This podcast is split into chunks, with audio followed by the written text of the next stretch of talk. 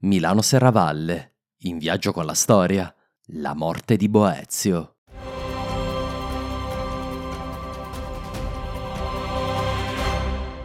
Pavia, l'antica capitale dell'Italia alto medievale, è anche celebre per essere il luogo dove è morto e riposa una delle ultime luci culturali dell'Italia antica, il filosofo e senatore Boezio.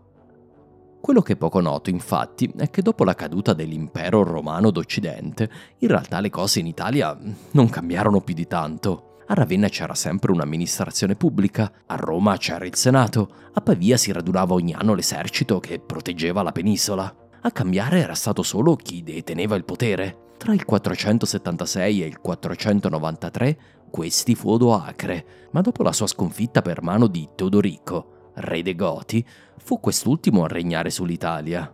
Teodorico regnava su concessione dell'unico imperatore romano rimasto, quello orientale, che in quegli anni era il prudente Anastasio.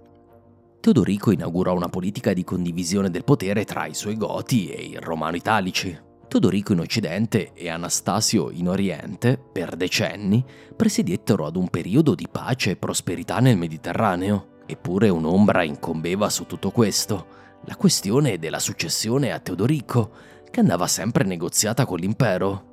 Teodorico aveva raggiunto un accordo con l'imperatore romano, a succedergli sarebbe stato suo genero. Teodorico infatti non aveva figli maschi, ma questi morì prima di lui. È possibile allora che una fazione del Senato contattò direttamente l'imperatore a Costantinopoli per cercare una soluzione alternativa.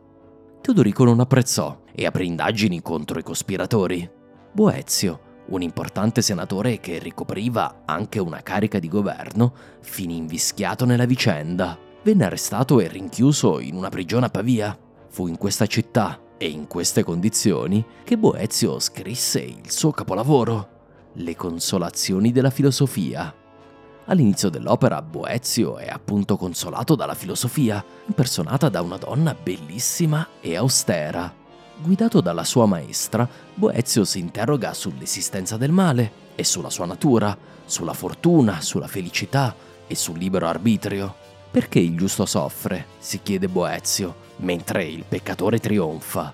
Perché i grandi filosofi del passato, come Socrate e Seneca, sono stati messi a morte, mentre i tiranni paiono prosperare? Boezio arriva alla conclusione che il successo dei malvagi è solo esteriore, mentre interiormente sono consumati dall'infelicità.